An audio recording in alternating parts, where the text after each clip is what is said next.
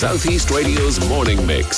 Southeast Radio. I think for a very long time, people have kind of been almost afraid of managing their hearing loss. They might feel that they're kind of admitting that they have um, this this loss of hearing. That there's some kind of disability almost, um, you know, and it can be ve- it can take quite a long time for people to actually come to the the point where they feel they should actually manage their hearing loss and what hopefully you've realised from your experience of, Mm. of not being able to hear as well as you you were, um, you know, it can be very isolating. It can be debilitating. It can be very challenging. Um, we're missing out on all all the background sounds that we need in order to keep ourselves safe crossing the road. Obviously, electric vehicles, electric scooters.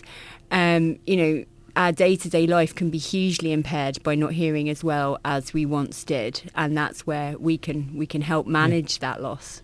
I mean, Mags, as I said, you're, you're there, you're being part of the business life on, on the main street of Wexford and around the county as well. Specsavers is well known.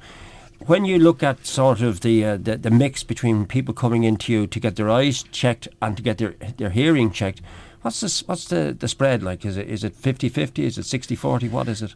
Um, no, it wouldn't be 50 50. We'd love it to be. um, we do offer what I say, and my, my staff uh, laugh. We do offer a, a checkup from the neck up, and we do trying to encourage anybody that comes through the door um, a hearing screening because that's the first step where we can stre- screen people when they're in for their eyes.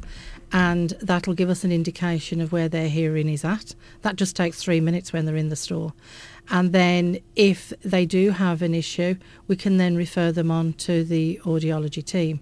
Now, sometimes it might be just wax, and um, we do offer wax removal service. So um, we have our audiology, our audiologist in store, and some of our team training up now to become uh, professional wax removers. Wax removers.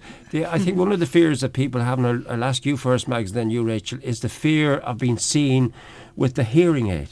There's kind of there used to be a stigma to having the he- hearing aid, uh, and people were wary of that. Has that all changed in, in, in the type of, of, of device you have to wear? Yeah, it has in some instances because I think nowadays um, people are happy to wear headphones and you know earpods and all that kind of thing, and um, so I think they're used to now seeing people with things hanging out their ears, and um, I actually had. Um, hearing aids fitted for me purely so that I can stream music through them because I find earpods etc don't fit in my ears and I didn't want to be walking around with the big cans on. So um, I had uh, hearing aids fitted purely to, to be able to stream music or Yeah. watch TV through. So I do think that the the notion of it, it being a bit of a stigma wearing them is lessening um, however, not enough. I, I do Yeah. think there's there's more work to be done, and Right. people do need to just see them as as we do with specs. They're there for a function. Yes, they're an ex, you know an accessory to wear, but they do have a function there And have they become more? Have they become reduced in size? And yeah, We do, we do a huge range um, from you know tiny ones that go inside the canal, um, some that just sit inside the ear, and obviously those that go over the ear Yeah. too. And you know the the money that you spend depends on the technology that goes inside them. Right. Rachel, you set me a challenge. So sometimes the interviewer becomes the interviewed, and I, you asked me to go for a run, and I went twice. I went one uh, for a short one late in the evening, which didn't was quite dark actually. And I, but then yesterday at lunchtime, I decided to go again, and that really was quite an experience. Is there anything you'd like me to particularly share with you to highlight what that experience was like? yeah, no, most definitely. I mean, it, I suppose it's just about how kind of isolated you felt, or, hmm. or what were your big things that you were really missing out on, or, or you felt had kind of been taken away from you by Right. not being able to hear as well as, as you were.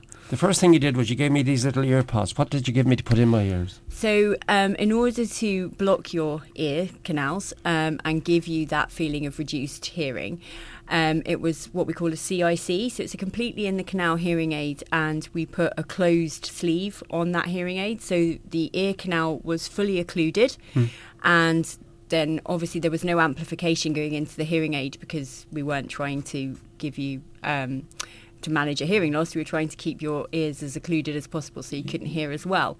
So it was a very small device um, just to impair the sound being able to go down in, into your ear. So I headed off on a, a standard five mile run I do, and uh, a pleasant run. The first thing I noticed, Rachel, was when I had these in, the different feel to the runner on the ground. It was like as if I was running in cement shoes. What was that?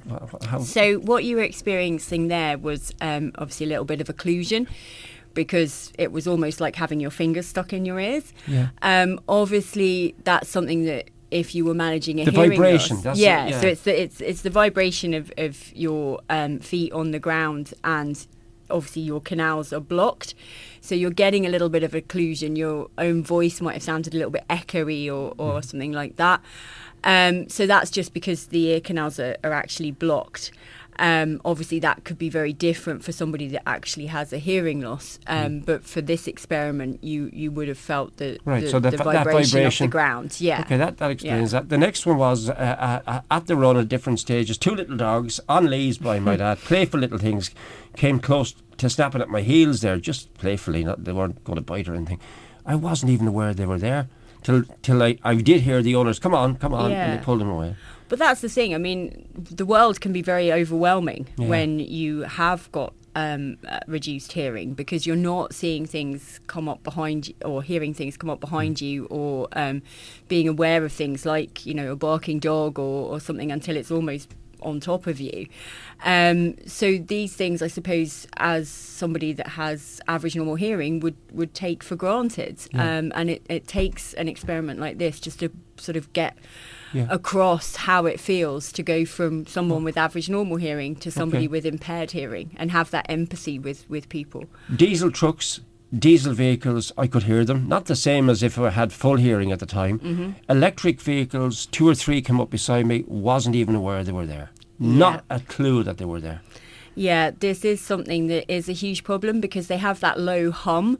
And as a driver of an electric vehicle myself, it's something that I'm always very conscious of. You know, if I'm in a, a housing estate or, or somewhere where there's people walking, um, they just sort of creep up, creep up on you. Um, And as you know, our, our lifestyle changes and there's more electric vehicles on the road, more electric scooters on the road, people are going to find that the importance of managing their hearing is also a safety issue as well. Okay, so that's and scooters again. Yeah. Two scooters came my way. I saw one coming towards me, so I was able to avoid that one. But the one that came up beside me, not a clue, No. no idea.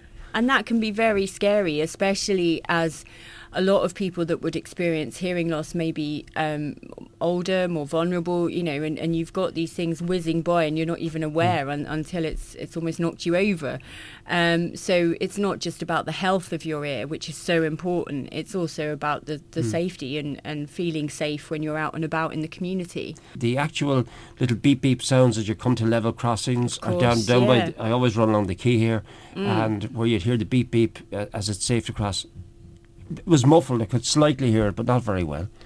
So, like pedestrian crossings would be an issue as well. And do you, did you feel quite vulnerable yourself? Like, did you feel? Yeah, I was definitely more uh, uh, alert. In fact, you, you laugh at this one. I have a split time that I always check. It's up around Wygram, which I, I normally hit on one of the runs at say 38 minutes. Hmm. Yesterday I hit it at 36. So in other words, I definitely pushed on a little bit to try and get home because. Hmm. you were feeling quite vulnerable. yeah. So in other words, where I do a leisurely run, I'd hit that split time at 38 minutes, but I hit it at 36 yesterday, which meant I clipped two minutes off my average time because, as you say, I was a bit aware. I just need to get home and get get these out of my ears. Yeah, because it can be so isolating um, for people, and I suppose we can sort of just take our granted um, hearing for granted. Mm-hmm. And I think something like this is, is good, really, for people to experience because it does make us more empathetic towards those that Mm-hmm. Okay. don't hear as well. I'll let you digest all that, and I'll let you, Mags, having listened to, to yours truly, share his journey. I'm, I'm thinking that you and I both love football,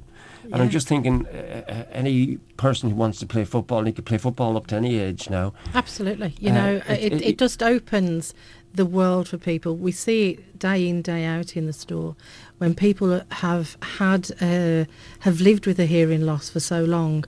eventually come in to do something about it Hmm. and then it's like they're being switched back onto the world you know Right. they'll they'll you know they'll hear the chitter chatter when they come onto the shop floor they'll hear the till going um, when they walk out of the store they're aware of you know the the hustle bustle of the main street and and that's something that they've been um, taken away. That's been something that's been taken away from them, and they'll often say that um, you know they they've felt um, out of it when they've come to to chat to people or been Yeah. at dinner parties and you'll often notice the person that has got a hearing loss because they're either the one that keeps talking um, Or the one that shouts. or the one that shouts but more often than not it's the one that kind of just sits back and Yeah. doesn't get involved in the conversation Yeah. and and those are the people that we want to bring back into the There's into going to the be many people listening to this saying, "Yeah, do I shout a lot?" And I'm including yours truly. or the TV's up too loud The that's TV a common one It's also this is why it's so important to manage a hearing loss. Um, you know,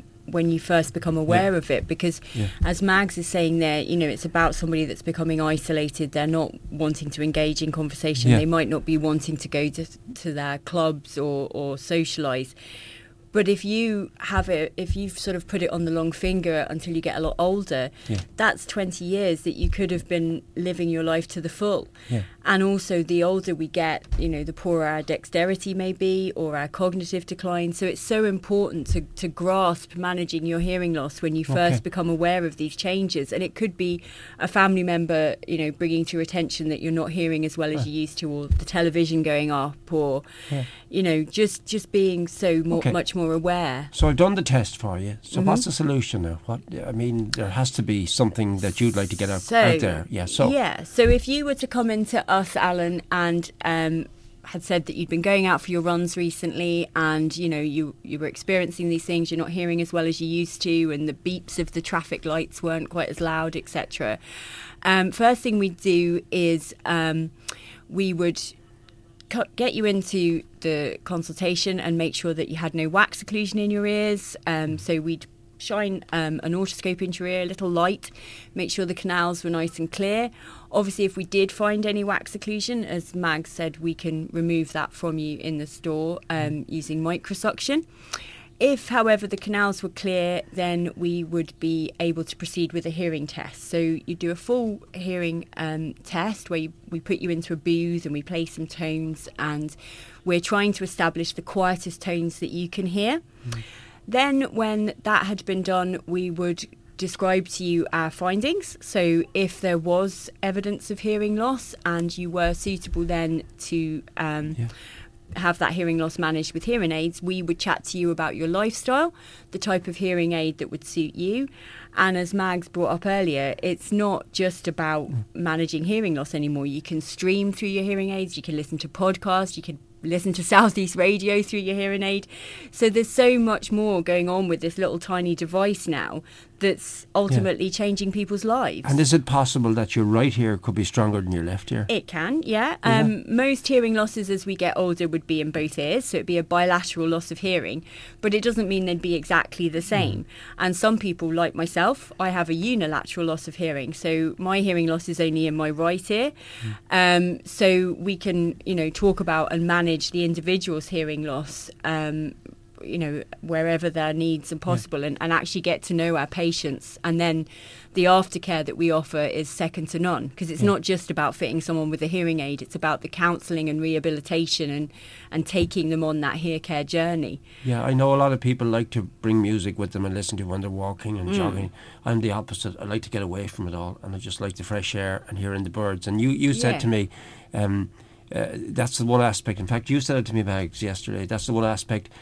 Try and digest what it was like. And running along that that beautiful front, which I always include in a run, not being able to hear the seagulls, hardly hear them at all. Like that to me would mean that you you never want to lose that sound. No, exactly. And I mean, it can be so relaxing for people just to get out into the countryside. We're so fortunate, you know, where we live, that we have this beautiful um, outside area. We have the quays, we have the water, we have the birds.